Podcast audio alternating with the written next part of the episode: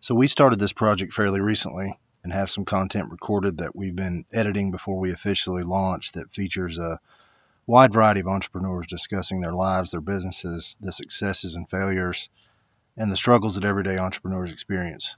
And we've got some good editing done on those other episodes with music and some effects and even a couple of advertisers. But in light of this worldwide coronavirus pandemic and its effect on entrepreneurs and small businesses around the world, and the fact that we're basically locked in our homes, as we all should be for the foreseeable future, we thought it best to record some short episodes as often as we can from the perspective of us, the hosts of the podcast, and some other entrepreneurs that we know, as we deal with trying to run our small businesses in a time of crisis. So we'll call this the acoustic version, and it's all we've got. So I apologize for the quality of the recording right now, but quality will get better when I can get my podcasting equipment set up here at home. Um, and until then, the old iPhone will have to suffice. My name is Corey Lewis, and I'm sitting on the tailgate of my truck in my driveway in Asheville, North Carolina, right now.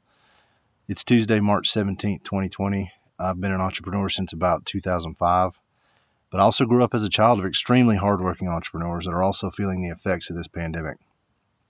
I'm now involved in a few different industries, and through a ton of failures, I have found some success. My partner in crime that's come on board for this podcast is Jamie Dove. He's an entrepreneur and an award winning restaurateur. Um, you can read more about both of us on the website ea podcast.com. We don't really have any expectations for this, and our hope is that you can hear something that's helpful to you, um, makes you want to support small businesses, or at the very least, maybe you can send some small businesses in your area some kind words for what they've provided to you and your community.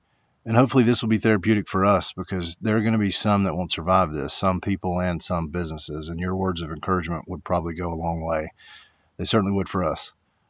Listener discretion is advised on this podcast. I tend to have a potty mouth. Any listeners are probably adults anyway, so please subscribe, follow along as we find our way through this mess.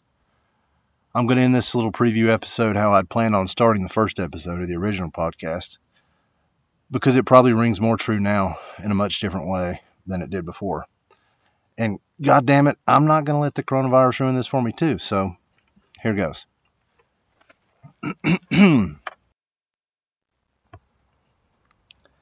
it's not the critic who counts, not the man who points out how the strong man stumbles, or where the doer of deeds could have done them better.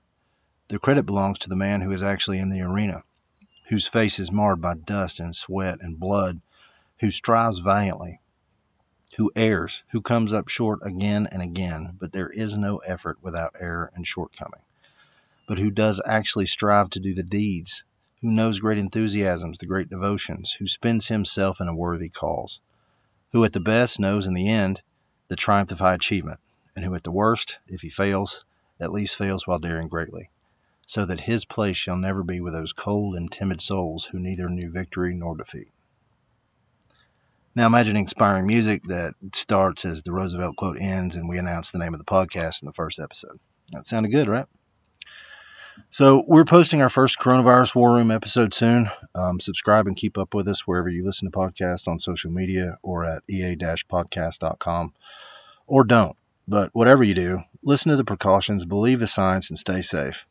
And thank a medical worker and a teacher um, as often as you can I've been helping my wife homeschool two kids for two days, and teachers should be paid a billion dollars a day.